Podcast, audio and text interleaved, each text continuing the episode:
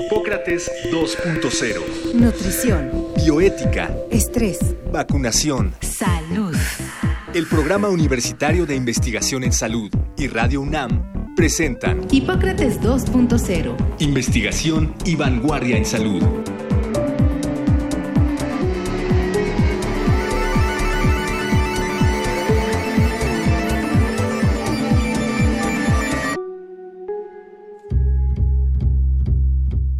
Según la Organización Mundial de la Salud, la bioética es la disciplina que busca aclarar problemas éticos que surgen en relación a la salud, al hacer investigación con seres humanos, diseñar o implementar una política de salud y brindar atención médica. La bioética emerge como resultado de la aparición del paradigma de los derechos humanos, del poderío y ambigüedad moral del desarrollo científico y tecnológico, y de los problemas de justicia en el derecho a la protección universal y acceso a los servicios de salud. Cada vez son más las instituciones públicas y privadas que cuentan con un comité de bioética y se pretende que las decisiones en temas controversiales sean bioéticamente informadas y no solamente basadas en el sentido común. En Latinoamérica, la bioética suele casi exclusivamente abocarse en los aspectos de ética clínica y una de carácter más social, en que se afronta la promoción de la ética institucional con una mejor gerencia y condiciones laborales, la elaboración de políticas públicas de salud y de distribución de recursos con base en el logro de equidad y la evolución hacia un sistema de salud más justo, de acuerdo con las exigencias y necesidades de la sociedad. Hoy, en Hipócrates 2.0, los doctores Mauricio Rodríguez y Omar López continuarán su charla con los doctores Samuel Ponce de León, titular del PUIS, y Patricio Santillán, presidente del Colegio de Bioética y director médico del Instituto Nacional de Enfermedades Respiratorias.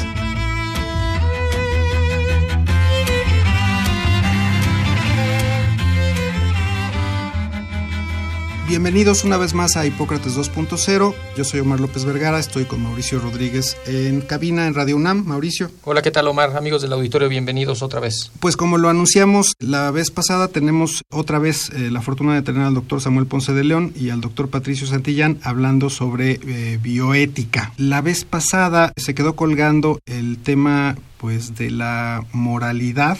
Nosotros, por lo menos el doctor Ponce, el doctor Santillán y yo, venimos de escuelas católicas. Estudiamos con los maristas. Era muy curioso estar en una escuela donde tenía uno una clase de religión y donde supuestamente la educación tenía que ser laica. Eh, mi pregunta sería, ¿cómo se le hace para conciliar estos eh, pues valores morales o religiosos en un en un país donde un buen porcentaje de la población es católico, con terminaciones o con conclusiones eh, éticas que recomiendan pues la interrupción del embarazo o las voluntades anticipadas o algo pues más radical como la muerte asistida. Pues tenemos que partir de que vivimos en una sociedad democrática y plural.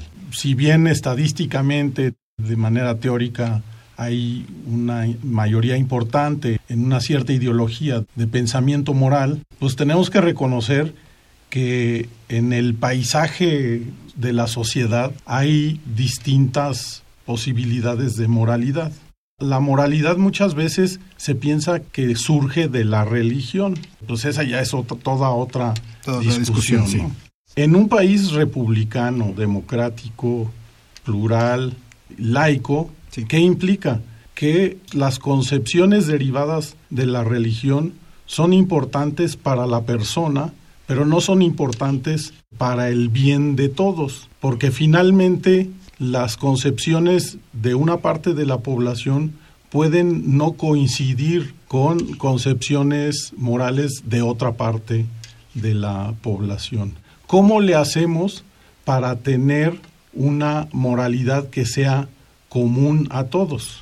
De eso se trata la laicidad. La laicidad dentro de la ética implica generar una concepción moral que sea aceptable para todo el mundo y que de ahí parta la generación de las concepciones morales individuales de cada quien. Esa concepción básica, hay gente que le llama ética civil, es una ética que nos permita la convivencia en la sociedad con todos. Desafortunadamente se ha perdido el generar ese tipo Sí. de pensamiento desde chiquitos. Tenemos que recuperar esa forma de pensar. Yo puedo aceptar que alguien tenga una convicción, tú puedes a lo mejor mantener las convicciones que los maristas nos dijeron y, No, y a lo no. mejor yo ya las perdí, Claro. este, o al revés, y sin embargo nos las respetamos, pero tenemos que tener una base común para todos. ¿Cómo generamos esa base? Haciendo a un lado los dogmas, Los dogmas. y las concepciones morales que derivan directamente de la religión y aterrizarlas en algo que pueda ser aceptable para todos. Porque hay gente que dice que algo que es aceptable son la concepción de los derechos humanos y la Declaración Universal de los Claro. Derechos Es Humanos. aceptable universalmente, pues. Esa es una posible base que pueda ser aceptable como una ética civil, un soporte partida, ¿no? de una ética civil que pueda aceptar todo mundo. La muerte asistida, por ejemplo, ¿no? ya se logró tener voluntades anticipadas eh, en donde uno puede decidir o no continuar un tratamiento o digamos que le desconecten a uno la máquina o no, no necesariamente someterse a un tratamiento largo y, y doloroso. Pero ¿cómo se le hace con esta discusión? Porque parecería que, según lo que estás diciendo, solamente tendríamos que llegar al punto de legalizar la muerte asistida y que cada quien, respecto a sus posiciones morales, este, éticas y religiosas, decida si lo hace o no. ¿Qué más hay en esta discusión que no sea religioso? Yo más bien lo pondría al revés. La base, aceptable para todos, es el ejercicio autónomo de la voluntad de la persona. Claro. Creo que en eso podemos estar de acuerdo todos. Que cada Sí. quien elija. que cada quien elija. Y entonces, en el ejercicio voluntario de tu autonomía, tú puedas decidir sobre una cosa o sobre otra. Por ejemplo, la terminación de la vida o ya no querer tratamientos en un momento dado. Eso creo que es válido. Para algunas gentes no sería válido y es respetable. Está bien, no lo aceptes. Lo mismo sucede con la terminación del embarazo, por ejemplo, o el uso de anticonceptivos. El tener la posibilidad de acceder a, a eso y tomar una decisión autónoma, creo que es algo que es aceptable para El todos. Porque sí, pareciera que la muerte asistida o la eutanasia se empieza a discutir fuertemente en la actualidad y quizá tengamos en México como en otros países ya una regulación en los próximos años. No sé qué opinan ustedes.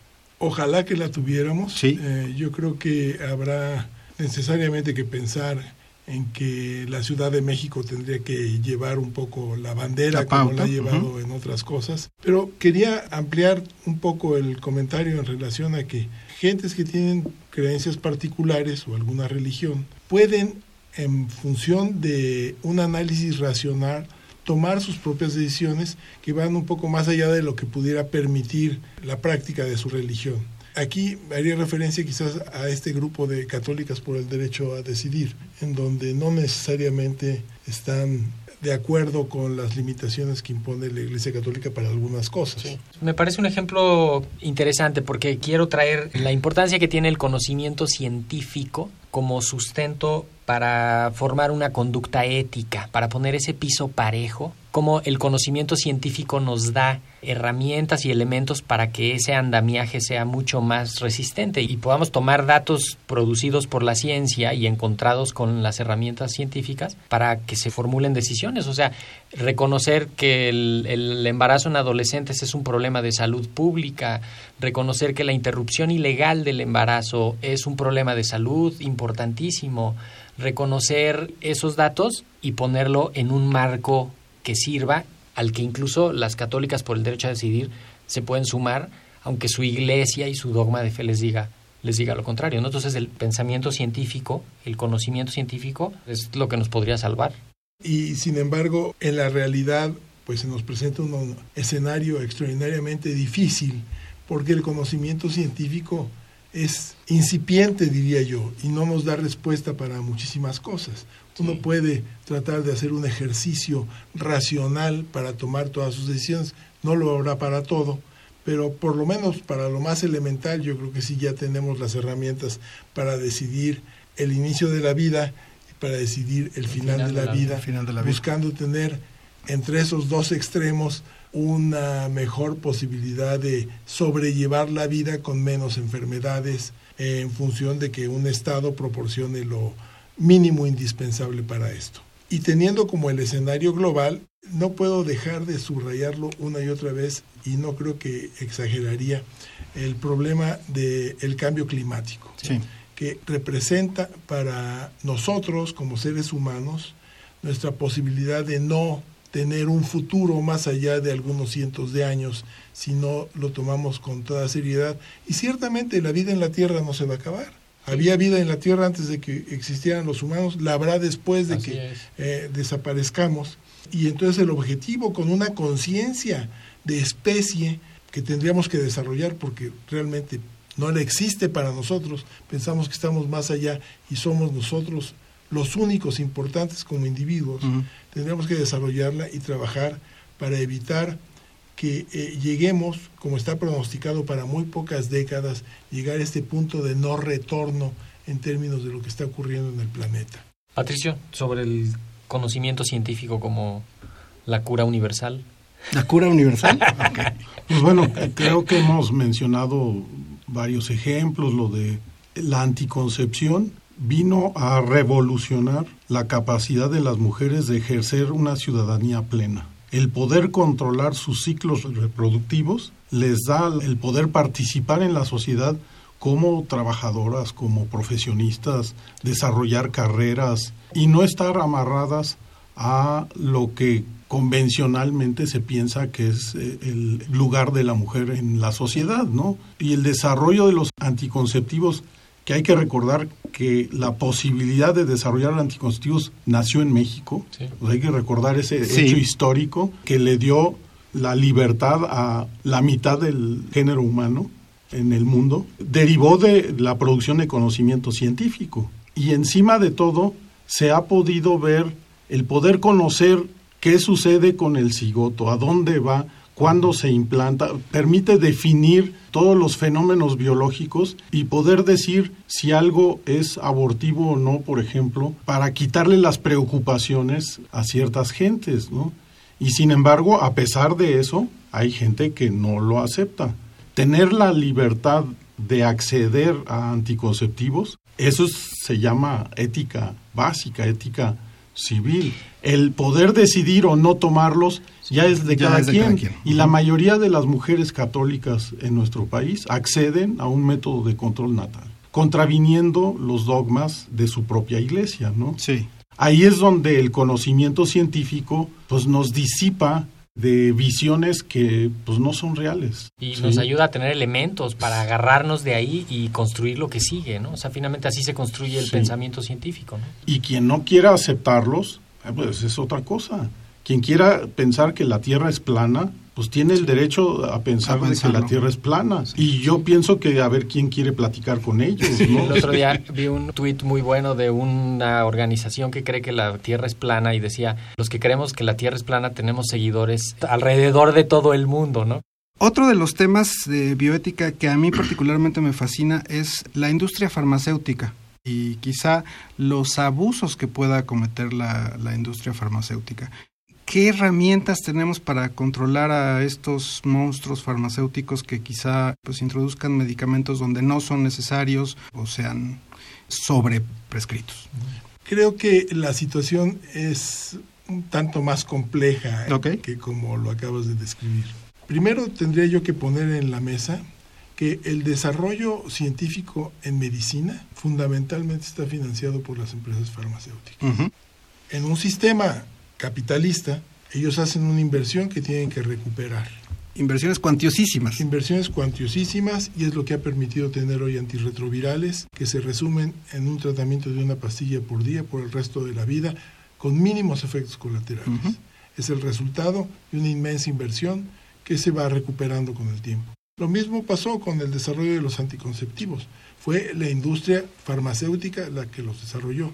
Vacunas, antibióticos, todo esto se ha desarrollado en este marco en donde el estímulo, porque ese es el estímulo de nuestro sistema, es ganar dinero en todos los ámbitos. En la práctica privada de algunos de nosotros y las empresas farmacéuticas para poder tener estos inmensos programas de investigación tienen que pedirles a sus accionistas el dinero para usarlo y los accionistas a cambio reclaman ganancias. Ahora, de ahí vamos a otras derivaciones en términos de cómo se maximiza esa ganancia. Y efectivamente es en donde las instituciones y los médicos en particular, hablando del territorio de eh, la industria farmacéutica, han de ser los garantes de la seguridad de sus pacientes en todas estas situaciones que tú describías, desde ensayos clínicos mal diseñados o llevados a cabo en situaciones de compromisos de muy diversa índole, hasta la creación de necesidades en salud que no existen y que se resuelven en función de algún medicamento que puede ser, en particular eh, los productos para la disfunción eréctil y que de hecho, abro un paréntesis nada más para comentar, que se ha estado trabajando para las disfunciones sexuales en las mujeres, tratando de desarrollar ahora un producto como la contraparte del Viagra, para mujeres. femenino. Entonces, todo eso es real y existe, pero pongamos en la balanza lo que es útil también para la población, porque de alguna manera se pinta como un monstruo terrible, cuando no necesariamente es así. Finalmente, el avance que se ha dado en medicina en términos de intervenciones farmacéuticas lo ha desarrollado una industria, privada. Sí, lo que, con lo que se fortalece un poco el sentido de lo que comenta Omar es con un marco regulatorio importante y haciéndose cumplir y que quede bien claro por dónde se tiene que ir eh, hasta dónde se puede meter, este, cuáles son los campos de acción y cuáles son las responsabilidades también de, sus contrapartes en el ejercicio de la medicina. Cuando piensa uno quiénes están haciendo las nuevas vacunas, pues es la industria farmacéutica. Los gobiernos no están invirtiendo tanto en eso. Entonces, partiría de una discusión bioética, de decir, está bien que se haga esto o no, no, no está bien por esto y por esto, y se hace un marco normativo para tratar de proteger eso. No, no sé, Patricio. Patricio, ¿qué opinas? Hay un tema que cada vez se está revisando con mayor profundidad en la medicina, que es el, el tema de lo que se llama el sobrediagnóstico. Sí. Que a veces en nuestro afán de resolver los problemas de salud que atañen a la sociedad, vamos más allá de lo que realmente es necesario. Y entonces eh, empezamos a generar problemas donde realmente no había problemas. Y ejemplos hay, hay mucho. En el área mía de cirugía torácica, el diagnóstico de los nódulos pulmonares los sistemas de escrutinio de cáncer pulmonar, que es un problema de salud epidémico ahorita, el cáncer pulmonar en el mundo, tener un sistema de, de escrutinio, de tamizaje, es importante. Pero hay veces que estar haciendo, por ejemplo, tomografías seriadas, lo único que hacemos es encontrar más nódulos y estar operando a más pacientes y sometiendo a ciertos riesgos a esos pacientes que a lo mejor no correrían si no se hubiera hecho el, estudio. Y lo mismo sucede en otras cosas. Cambiar los niveles adecuados de glicemia o de tensión arterial de una cifra a otra por un estudio que salió tiene implicaciones comerciales muy fuertes porque implica ya no tomar un medicamento, sino tener que tomar dos o más frecuente. Y entonces eso tiene una traducción en millones de dólares en ventas, ¿no?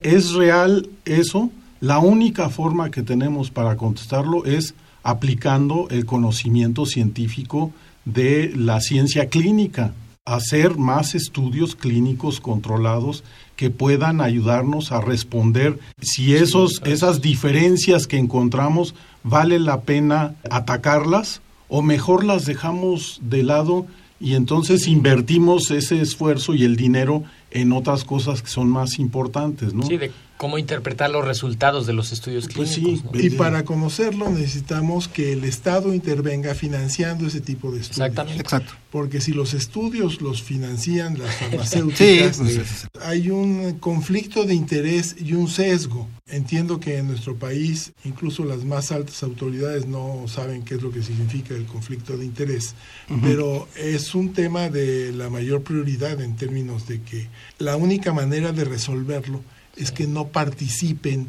invirtiendo dinero para la investigación. Esperemos que eso se revierta y que se hagan estudios, se haya más dinero para la investigación clínica, que se traduzca en guías clínicas, que se traduzca en una normativa para la conducta ética del médico, para el quehacer del diagnóstico, para todo esto. Eso me parece muy puntual, ¿no? Quizá otro de los temas que podríamos abordar a los que se refiere la bioética es la relación médico-paciente y uno de los eh, aspectos que se han desarrollado en los últimos años es la inclusión de la opinión del paciente en el tratamiento. Y también agregaría yo la inclusión de la opinión del médico en relación a la participación. Sí. Nos lleva al capítulo de objeción de conciencia. Sí. Lo que pasa es que acaba de ser introducida la Ley General de Salud, ¿no? El artículo 10 bis fue votado en donde le da la posibilidad a médicos y enfermeras de objetar por razones de conciencia todo lo que diga la Ley General de Salud. O sea, todos los programas que protege la Ley General de Salud, estamos como médicos en capacidad de decir, no, yo eso no lo voy a hacer porque me genera escrúpulos morales. La objeción de conciencia de eso se trata, es la posibilidad que tiene un médico, una médica, de rehusarse a hacer una acción, un acto médico que está avalado por lo que conocemos como la lex artis médica y que no lo queremos hacer porque constituye una transgresión a nuestras convicciones morales, ¿no? Básicamente. ¿Nos podrías dar un ejemplo? Te doy dos que Sí, están que actualmente. Nuestro país dispuso que mujeres que sean violadas tienen derecho a recibir una pastilla que las proteja para no embarazarse. Y un médico o a veces un farmacéutico se niega a proveer una, esa pastilla por convicciones morales, desprotegiendo a la, a la paciente. La interrupción del embarazo es, es otro tema. Si eres el único ginecobstetra en un hospital y llega una paciente con un aborto incompleto sangrando y tú no quieres resolverlo porque tú no haces esas cosas, Sí. es un problema serio, ¿no? Y tener el aval de la ley para protegerte, me parece que es hacer a un lado, tirar al cesto de la basura las obligaciones que tenemos como médicos, las obligaciones éticas que hemos asumido desde que entramos a la Facultad de Medicina y que prometemos seguir cuando nos graduamos, El juramento hipocrático. que ya es ahora ya la Ya declaración de- de, Ginebra, ¿no? sí, la sí. que la que juramos, pero finalmente se trata de, de eso, ¿no? Otro problema, ejemplo de objeción de conciencia, es hospitales de trauma, de donde no salen donadores, y el trauma es una causa común de muerte por criterios encefálicos, y entonces al preguntar por qué, eh, resulta que los encargados de hacer la certificación de los criterios encefálicos para declarar la pérdida de la vida están en contra, objetan de conciencia Sí. los criterios encefálicos porque no están de acuerdo por la razón que quieran, no hay no hay no necesita explicar por qué. Claro. Y, y ahora está protegido por, por un artículo que aparece en la Ley General de Salud. A mí me parece que eso es una interferencia grave con nuestro sistema médico y con los valores más profundos que tenemos de protección. Porque toda esta plática empezó con la relación, que yo me refiero a la relación paciente-médico. Sí. El paciente nos busca porque confía en nosotros. Cada vez esa confianza se, Se va, va mermando, ¿no? disminuyendo eh, de acuerdo a estudios estadísticos, ¿no? Entonces, este, tenemos el, deber de cuidarla y de recuperarla en muchas situaciones. La única forma de recuperarla es que el paciente sienta confianza en, en nosotros. Sí. y que sea cierto que prevalece el interés del médico en el bienestar del paciente y no que prevalezca mi creencia sobre el bienestar del paciente. En esas condiciones, pues eh, las personas eh, ciertamente no deberían de estudiar medicina si lo que tienen que hacer es poner su punto de vista personal, moral, en relación a estas decisiones. Claro. Pues tenemos que cerrar, Omar. Lamentablemente. Eh, creo que fueron dos programas muy interesantes porque vimos puntos muy concretos. El debate bioético es algo que pues no solo atañe a la medicina y a la salud humana, sino a todo lo demás y creo que lo pasamos por aquí y lo, y lo pusimos en la mesa Eh, queremos agradecerles al doctor Patricio Santillán y al doctor Samuel Ponce de León. Muchísimas gracias por su tiempo, por sus ideas y por abonar en estas discusiones. Esperemos que la charla continúe. Muchas gracias por venir, Hipócrates 2.0. Gracias por tenernos aquí. Saludos. Muchas gracias. Mauricio, mucha información. Habrá que tener un seminario abierto quizá en nuestro programa sí. de... Sí, sí, sí. de- Dentro, de- de dentro de bioética. ocho días vamos a estar platicando sobre actividad física y contaminación ambiental. Si quiere usted saber si es bueno o malo hacer ejercicio en ciudades contaminadas, escúchenos en la, próxima, próxima emisión de. Hipócrates 2.0. Muchas gracias por su atención. Hasta la próxima. Programa Universitario de Investigación en Salud y Radio UNAM agradecen tu escucha. Te esperamos la siguiente semana para platicar sobre lo último en materia de salud e investigación. En Hipócrates 2.0. Investigación y vanguardia en salud. Se despiden de ti en la producción Patti Gamboa, Héctor Castañeda y Alejandra Gómez. Hipócrates 2.0. Radio UNAM. Experiencia Sonora.